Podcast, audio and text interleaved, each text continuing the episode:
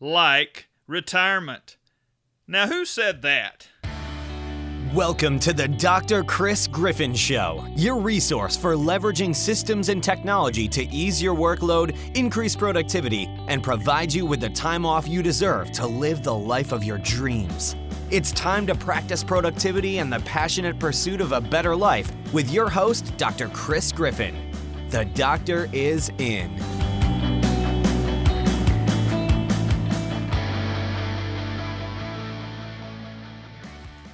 Well, that was a simple one, and I'm not expecting you to get it right, but that was actually said by none other than world famous running back, Mr. Barry Sanders. Now, if you're a child of the 90s like I am, you might remember Barry as pretty much the entire offense for the Detroit Lions.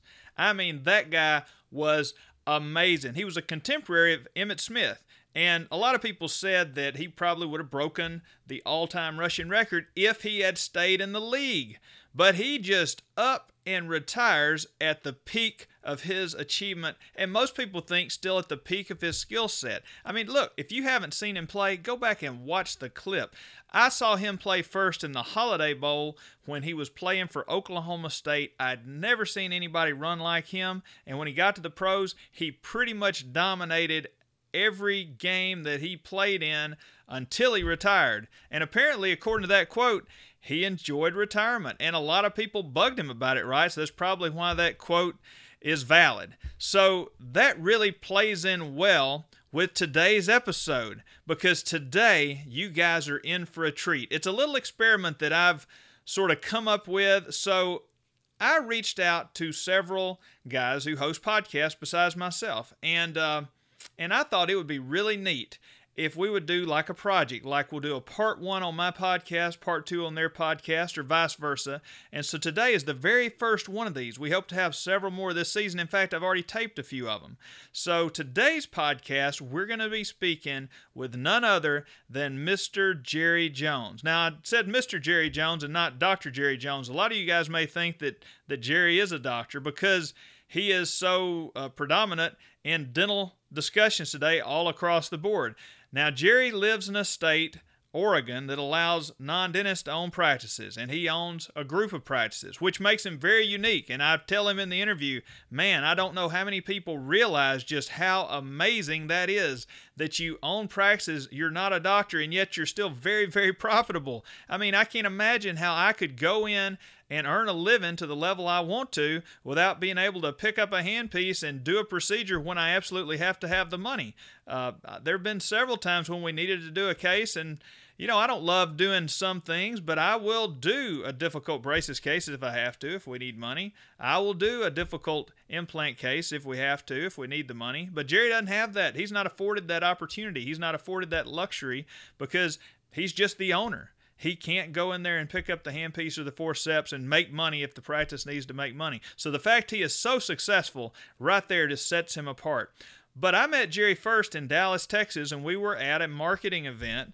Uh, I believe it was a Dan Kennedy copywriting event. How boring that is if you're not a copywriter. But we were there, and uh, he recognized me, and I uh, we talked a little bit, standing in line to get our picture taken with one of the celebrities there, I believe. And we went into the restaurant, and we uh, he sat down, he interviewed me for his for his monthly audio uh, recordings which uh, you know I think I still think he does that, which I have given that up long ago. Right, I, I, I switched over to the podcast, uh, but I think he's still at it. But we sat there in the restaurant, and he interviewed me on his iPhone. Now he had an iPhone before I had one, and I was amazed you could record someone on this iPhone. I was just bewildered, uh, and, and strangely enough, he gets back to Oregon, and it turns out that he had lost about half of that interview. So we had to get back on the phone and finish the interview, splice it together. But anyway, ever since then, he he and I have had a great relationship. He invited me to speak at his uh, big new patient extravaganza in Phoenix, Arizona, several years ago. It was one of my most successful speeches to date. I mean, it was amazing. I spoke on the same stage with Howard Farran and a lot of other great guys out there. Uh, and so I owe Jerry a lot just for helping me along in my career, just being able to speak to dentists like you guys. I probably wouldn't be doing this today if not for people like Jerry. So uh, I reached out to him. He's one of the first ones I reached out to and said, hey, let's do this podcast project. Because I know you, besides owning practices, he also coaches a lot of dentists. And I've coached a lot of dentists. And one of the things he and I have both talked about, we see a lot every day, are dentists who are reaching out to us saying, Look, I'm burnt out. I'm ready to get out of dentistry. What can I do that makes as much money as being a dentist? And I don't, I don't think most dentists like the answers we give them, but I thought this would be a great opportunity for he and I just to sit down and chat about what we think, what we've seen, what we've seen work in other people's practices, what we've seen work in other people's lives. So today we're going to talk about what happens after you hang up the drill, after you get out of the operatory, what happens in life after dentistry. So, everybody, just hang on to your seat, and we're going to get right into the interview with Mr. Jerry Jones. Okay, so we are here with Jerry Jones, just like we said, and we're so thankful we were able to squeeze into his very busy schedule. And I do think that Jerry is probably one of the best people to speak to on the topic we're talking about. And so, the topic we're talking about today is life after dentistry. When can you safely leave your practice and retire? So, uh, Jerry, are you there? I'm here. Good to talk to you, Chris. I'm excited to be here. Man, well, I'm super excited to have you. I really, uh, I'm looking forward to this because I think that you are probably one of the best people to talk to about this. Well, I think I know that you. I think I'm the best person to talk to about Well, it. well, okay, yeah, and then you know, and I know everybody that follows me. We've done a lot of stuff together over the years, and uh, so we go way back. And I know you've coached a ton of dentists, and I've coached a lot of dentists. And one of the questions they always ask is, "When can I get out of practice safely?" Because you know they're worried about having enough money to retire and stuff like that. And so, um, you know, I know that you, I know you know a lot about this that maybe the average person doesn't. So I'm just going to jump right in with the interview questions. So the first question I've got for you is, where do you think that a practice should be, say, in relation to revenue and benchmarks, to be able to get enough equity out of it so that the dentist can actually get out, quote unquote, of dentistry and not have to practice actively again if they don't want to? well, that's um, that's the million dollar question, um, and it's and it's kind of a um, it's kind of a trick question in a way because um, I, you know usually when people start with something like that, well, it's sort of a trick question. You wonder, all right, does this guy even know what he's going to be talking about? Um, but it's uh, maybe not a trick question, but a loaded question because there's it's not a simple answer. Um, if it were a simple answer, we wouldn't be having this conversation probably. So what I think we ought to do here, Chris, is kind of dive into what what does it take to have a dental practice that throws off enough cash so that you don't have to work in it. In other words, you can own it, but you don't have to necessarily be chairside. Now you're going to have to do some work. Let's not pretend that that's not reality because you do have to do something, but it just doesn't necessarily have to be, you know, chairside work. Uh, you follow so far? Yeah, no, I, I get it. I get it. Okay, so um, let's start with. I mean, I, I, where where we ought to look at this really is um, where the practice is at right now, and what what the expectation is of a doctor who's looking to escape from chairside uh, and be an owner as opposed to a you know strictly chairside slash owner. Um, so we really got to take a look at um, where that practice is at, what the expectations are of the doctor that wants to step aside and no longer be actively chairside, and and they're looking at the practice itself. There's considerations like what are the systems like, um, what's the patient flow like, uh, what is the current overhead. So if the practice is doing you know a million dollars a year in collections, not production but collections, that's money we can spend. We can't spend production so if it's collecting $83,000 a month, of that 83,000, how much of that goes to cover overhead? And if we take, you know, we might want to take out the doctor's salary, we may not, it just depends on how you want to run the numbers.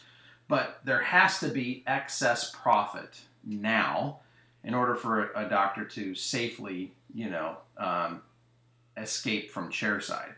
But, uh, you know, we got to look at uh, profitability, we got to look at systems, we got to look at personal needs, so in other words, those are really to me the doctor's expectations.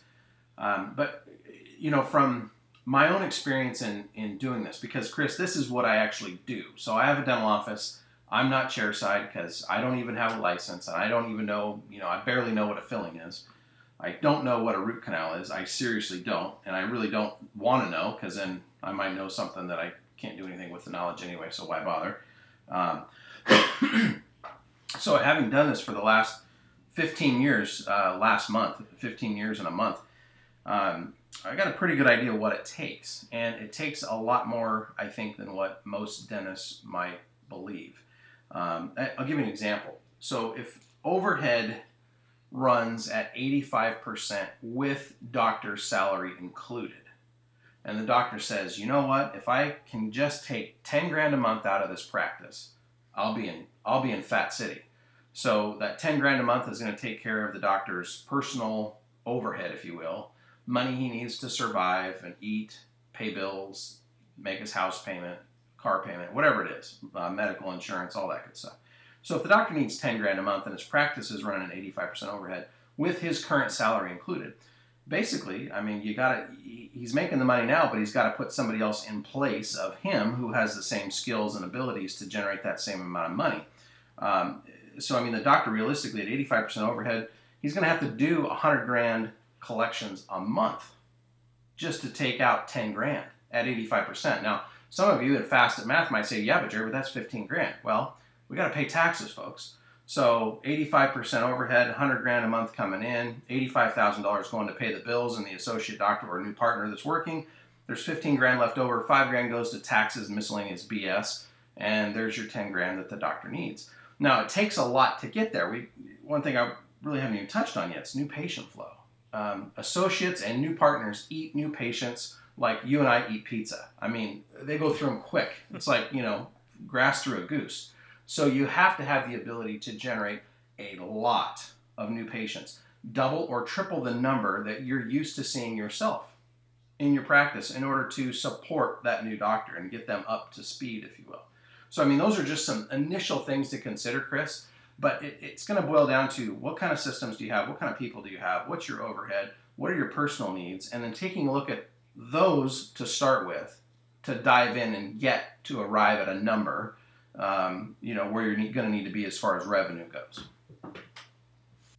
Yeah, you know, I mean, I, I totally, uh, I totally get that. So, but you know, you see a lot of guys out there, and I've seen it attempted so many times. How many times have you seen something like this? So, a dentist has a really good solo practice, and when I say really good, they might be taking home three or four hundred thousand dollars a year. I don't, it, you know, depends on what their collections are, but th- that's a pretty good income in America. You know, most places that's a pretty good income but they don't really understand that the second they step away from that same practice, the practice itself is not at all profitable. It's almost like the practice is just giving them a job because they probably could have gone into a, a good associate arrangement with their skill level and they might could have made three or four hundred thousand dollars in that arrangement too, right?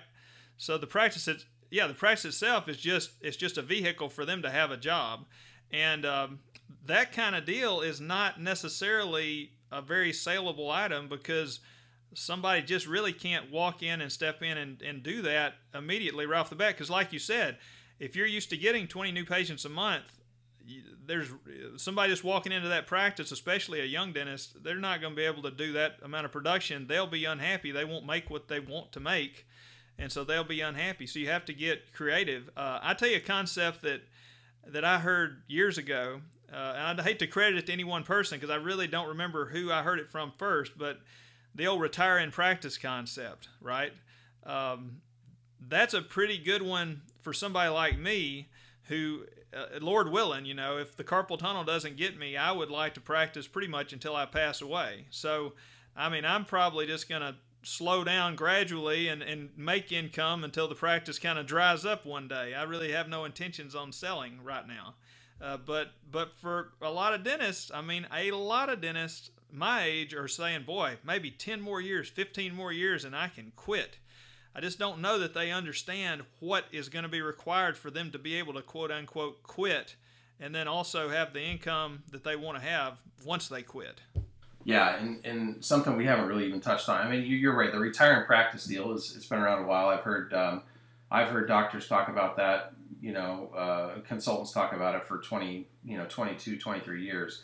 Um, and that's as long as I've been in the business. I've heard it heard it discussed. Uh, Todd Vogel, a dentist here in Salem, uh, long since retired, um, was really one of the I think one of the first people to write a book about it. And if you can find his book, which I doubt you can, but he's got a great book on bringing in partners, um, and he's created a great model for it. And, uh, that goes back a long way. So that's Todd Vogel. Um, but uh, we haven't really even talked about the skill set that's required to run a business, not have a job. So I mean, you're you hit the nail on the head. Solo practice equals job. Because if you don't have anybody to take over your business while you're stepping out for vacation, if you don't have somebody that's there working when you're not working, you got a job, and that's okay. There's nothing wrong with that. But understand what you have. Don't mislead yourself into thinking that you have a business because you basically you've you've created a job. So when another solo dentist comes in to buy your practice, they're buying a job. They're not buying a business. Um, and so that's I think that's an important distinction and something that we ought not ignore. Um, because when you have a business, the skill sets are completely different than just being chairside. And I don't mean just being. I don't mean that as like, oh, well, that's just chairside. I don't mean it that way at all. I just mean that that's one that's one set of skills. And then running a business and not being chairside requires a completely different set of skills. Leadership development, understanding finance, um, I, I, mean marketing. Um, we could go on and on. Um, and so it's a different it's a completely different world running a dental practice as a business as opposed to simply working in it. Um, because you will have to grow that practice beyond where it's at now to support you in any sort of decent lifestyle um, if you are to step away and bring in other dentists to do the work. You will have to grow the business and it will then continuously have to grow from there on out. So there's a there's a completely I think there's a surprise waiting for a lot of folks who believe that oh, I can just step out and hire an associate, and there we go. Um, it's far more complex than that. I think one thing a lot of people, you know, there's there's a reason. I know it's not legal in every state, and so, you know, like you are a non-dentist owner, and so I don't know that everybody realizes for you to earn a profit out of that practice, that's darn hard. I mean, that is that requires a lot of business acumen for you to be able to earn an income and not be a dentist because hey, man, I mean, uh, when it gets tough in my practice, all I've got to do is uh, is just suck it up and go do some extractions I might not have wanted to do, or a root canal, or a couple of implants that I didn't really want to do. But if I need the money, I could do them. Well, you can't really do that, right? So you've got to figure out how to make the profit out of the practice. Uh, it's really impressive. It's really impressive, um, and I think you almost set yourself you set yourself up pretty well for my next question, Jerry. So my next question is what are some of the mistakes you've seen personally uh, from these dentists that have tried to transition out of active clinical practice? And in your opinion, how could those common mistakes be avoided? Um, I think probably there are two big ones. Um, I think the there's an underestimation of management skills required, which I sort of alluded to earlier, which to me equals leadership. I mean, there's so there there's an assumption that I can just be the same individual I was as a practicing dentist slash owner, now just as an owner and no longer practicing. Um, I think a lot of folks underestimate the, the skill required from understanding and knowing management techniques, understanding what leadership is, and and continuously, you know, um, sharpening that that skill as a leader. Um, and I think there's another big surprise that uh, a lot of folks just don't really realize, and that's um, the role that marketing plays in growing a practice that is not, um, you know, that is not a, a personality-based practice or a solo practice, one that you know is owned by one person, um, as opposed to maybe you know two, three, or four doctors. So that marketing skill, the ability to generate patients at will and have them flood your practice uh, and have more new patients than you can handle, that is something that you know if a doctor wants to step aside um, if you don't have the ability to generate new patients at will if you don't want to understand marketing you're going to end up paying a company like mine jerry jones direct to do that for you. And so it's obviously it's less expensive to do things yourself. So if you're stepping aside and you want to you know you want to get a better grip on marketing then that's something that you know you need to go out and train yourself on and get some education um, you pay one way or the other. You either pay for the education or you pay for somebody else to do the work for you. Um, but I think those are two areas, Chris, that are highly underestimated by docs that, uh, uh, and, and, they make those mistakes. They dive in and they think this is just like the business I had before, and it's not. And they, you know, they maybe have been surviving on 20 new patients a month for the last two or three years, and they they change the structure of the business. They add another doctor, maybe they add two doctors, um, because it may very well take two full time doctors to replace one full time solo doc, because of the amount of production that that solo doc has become accustomed to generating through their existing patient base. Um, I see that a lot. You know, you'll see a practice, and, and this almost inevitably happens when a practice goes through this transition. Their production maybe, you know, maybe they're hitting 80, 100, 120 grand a month they make this transition and it drops down to 70, maybe 60 grand. And they might be there for a couple months until they sort of figure things out. You know, what's wrong? Why are we? Why is our income dropped? Why are we not? You know, why are we not selling cases? Why are we not? You know, getting the production we were getting before? Um, and it's usually you know from a number of these things that we've outlined here uh, taking place. So um, it, this isn't a place for someone to go who is not interested in a challenge because it's going to be a different kind of challenge. It's going to be a good challenge, but it's going to be different, and it's going to be something that um, I think docs are um, want to mentally prepare for, and they want to surround themselves with people who have already done it, so that they have uh, reliable coaching, if you will. Um, so that it's not something that they're just you know flying by the seat of their pants and hoping they get it right. There's too much on the line to not do this right only one and only do it one time. It's just too much on the line. I've made so many mistakes, Chris, over the last 15 years in owning that owning that dental office that um, I mean I've written I've written more than one book about it. That's for sure. You know, uh, and uh, listen, I don't. I, I'm glad when people hire people like you to do their marketing because I mean, you and I met face to face for the first time. We actually met at a marketing conference. You remember that? I do. Yeah, it was Dallas, Texas. Dallas, Texas. Um, Dan Kennedy was having a conference, and you and I, you and I both were attendees.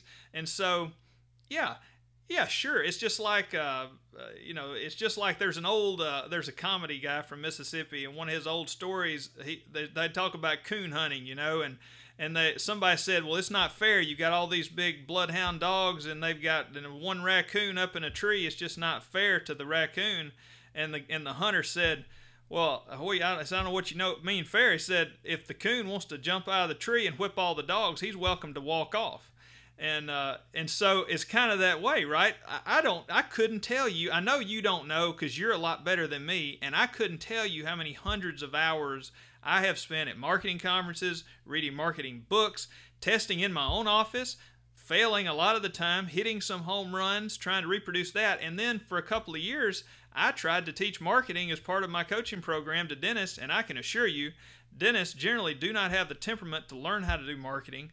They sure don't have the temperament to test something and fail at fail at it a couple of times before they get it right, right? So uh, yeah, I mean, and that's something I don't think people really recognize is uh, is the complexity and the effort that goes into running the business and marketing being a huge part of that. So, yeah, I totally agree with that. Uh, now, uh, as a lot of people out there may may or may not know, Jerry and I decided to do this podcast today as sort of a, it's just kind of a serial thing, like a mini serial deal. So part one here is on my podcast that you're listening to, the Dr. Chris Griffin Show. But part two is going to be over at Jerry's show. Uh, so I'm just just make sure we get this right, Jerry. If people want to listen to part two of this discussion about life after dentistry and when can you safely leave active practice, uh, tell them exactly where they can go to listen to part two of this podcast. Yeah, you bet. Uh, thanks, Chris. Um, next, uh, the best place to go is jerryjonesdirect.com forward slash podcast.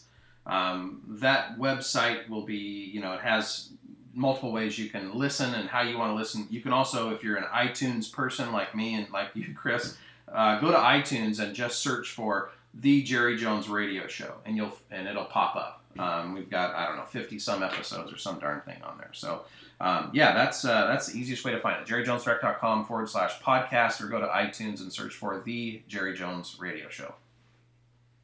Okay, man. Well, I hope everybody goes over there and listen to part two. And Jerry and I, that we're gonna we're gonna head out from this podcast and we're gonna fly through cyberspace and we're gonna jump over to his podcast next. Okay. Well, thanks everybody for listening today. Jerry, you got any parting words for my people? I don't. Just go get it done. Go get it. That's a that's a good tagline, Jerry. I like that. Go get it done. All right, everybody. We'll see you next time, and go over to his podcast and grab part two of this episode. Thanks again. We appreciate you joining us for this episode of the Dr. Chris Griffin Show. Be sure to visit drchrisgriffin.com for the latest resources and updates to keep you more productive every single day you're at the practice. So when you're not working, you can do the things that matter most in life. We look forward to having you join us for another episode of The Chris Griffin Show, where the doctor is always in.